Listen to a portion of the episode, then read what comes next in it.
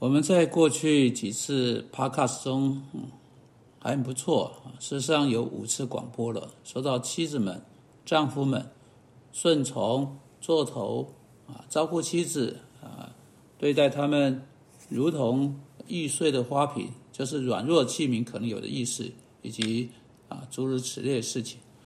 我认为这是我们进到彼得前书第三章第八节、第九节的时候了。我不知道你有没有想过，这个有关丈夫跟妻子的整个讨论，被一种总结式的句子总结起来，跟我们彼此之间的生命真正有很大关系的一个句子。让我来读这两节的经文，然后再回来说一下第七节，把它们归结在一起，作为我们接下来几次广播要来看的第八、第九节经文的引言。比如说，总而言之，你们都要同心。彼此体恤，相爱如弟兄，存慈怜谦卑的心，不以恶报恶，以辱骂还辱骂，都要祝福，因你们是为此蒙召，好叫你们承受福气。哎，这真是啊，真的是丈夫与妻子关系的一个奇妙的总结。对每件事情都要同心，彼此体恤，相爱如弟兄，存慈怜谦卑的心。这是婚姻该成为的方式，这是基督徒婚姻应该有的样子。彼得在第七节说：“你们做账户的要按情理。”原文是知识，真的去认识一个妻子，花时间去研究她是什么会使她心动啊？按知识和妻子同住，而不是按无知，因她是软弱的器皿。啊，你要小心翼翼的、温柔的、仁慈的来对待他。然后彼得接着说啊，啊，与你一同承受生命之恩的，所以要敬重他。你们两个人，上帝赐给你们生命，赐给你们机会把生命带进这个世界。你们在一起分享这个奇妙的福气，并且你们做这些事、这件事情，这样便叫你们的祷告没有阻碍。如果家人不能好好在一起谈话，如果不能好好在一起行走，啊，如果不能好好在一起生活，就很难好好在一起祷告。因此，根据这些话，我们来看这句总结的句子。总而言之，你们都要同心。我认为“同心”或者可以翻成“和谐”这个字，四平八稳地被放在它需要被放的地方。在家中的和谐，全家人都能和谐。你的婚姻和谐吗？你说。这真是我所希望的，不过就不是。我们婚姻没有和谐，除了不和之外，没有别的；除了不融洽之外，没有别的。当你想到婚姻像什么，你需要在钢琴上，呃呃，钢琴的琴键上，呃，按出一啊的的按出声音，吵杂声、打架声、丢东西声、呃刺耳尖叫声，不是和谐。什么时候这个不和谐可以被带到和谐的地步呢？当你认识耶稣基督为你救主。你就没有理由是刺耳的。你们两个人可以一起拉奏出甜蜜的音乐，你们可以有和谐，不只是在态度上有和谐，还有每一天在你们实际活着的方式上，在你们的行动上和谐。和谐，这是每一个婚姻所需要的。作伴关系有赖于和谐。我们要，我们被，我们要被做成成为伴侣啊。成为配偶，你知道作伴关系的盟约是婚姻最基本的观念。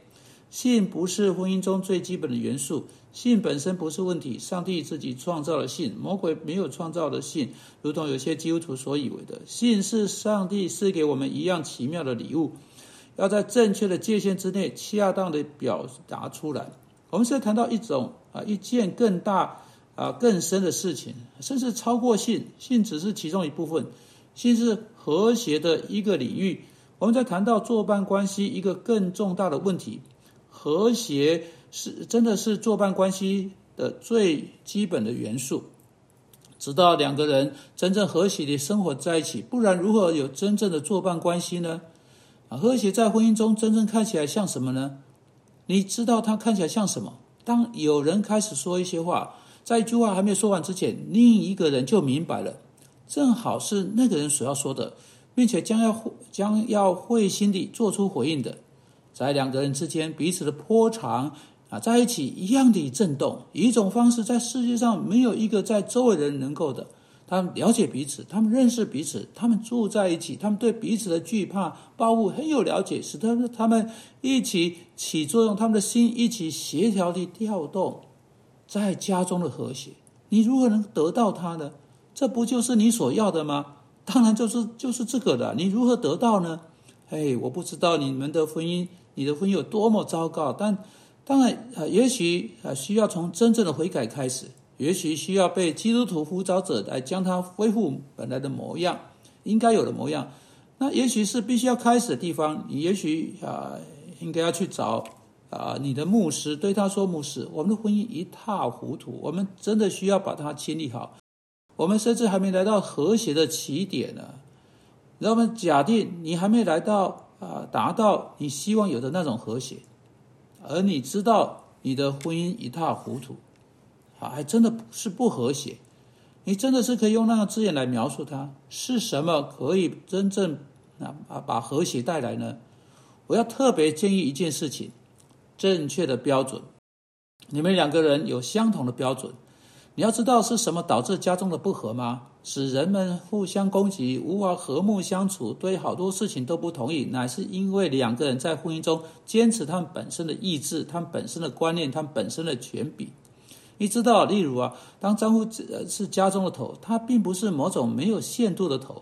我们在之前，我在之前的几次 podcast 有谈过，他的做头受到上上帝在圣经中列出那种那那种的特权和责任，以及那种精神的限制。他所做的一切，他都应该照着那个标准，照着圣经去做。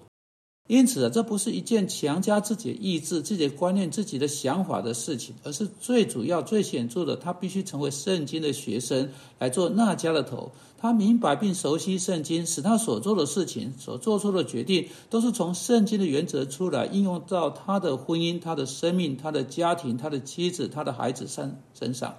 这当然对你们两个人都为真，这不是，这不只是对你的丈夫为真。妻子，这对你也是为真。你必须学习向圣经降服，好叫你能够学会顺从你的丈夫。在家中之所以有不和，那是因为两个人并没有想尽办法去了解这个事实。上帝已经设下一个标准给家的，就是圣经。一个人说我想要这个，或我认为这样；另一个说好，你可以有啊，但我想要这个，但我认为那样。接下来就停顿了，就进退不得了。他们无法来到对他们问题的解决，因为一个人想到什么，另一个人另外想到别的，谁说的算？谁的想法最好？谁想法是对的？当然，世人就是这样无法向前进一步。但基督徒用不着在这里就停下来。当两个基督徒跟上帝话语很协调一致时，会说：“好，那是我想要的，那是我在想的。”但上帝想要什么呢？上帝在想什么呢？两个人都会转到上帝话去看看，上帝对这个问题到底说了什么。对这个问题，到底有没有所谓第三方的意见？到底有没有第三种的观点？到底有没有第三、第三、第三个人？那位有权柄，啊啊，不论那个看法、那个观点什么，都必须被听从的。那个问题不就都解决了吗？因为在一个人本身之外，有一位来决定该采取什么行动，那就是在家中和谐从何来到。啊，当家中进入上帝话跟上帝协调，那个家一定会响起美妙的音乐，必定会有和谐。啊，这个弦啊，啊，这个键啊，键盘都会被全部的各方所敲响，并在上帝的赞美和尊崇中回响不停。哦，主啊，求你帮助我们进入圣经，在我们家中来发现美妙的音乐。阿门。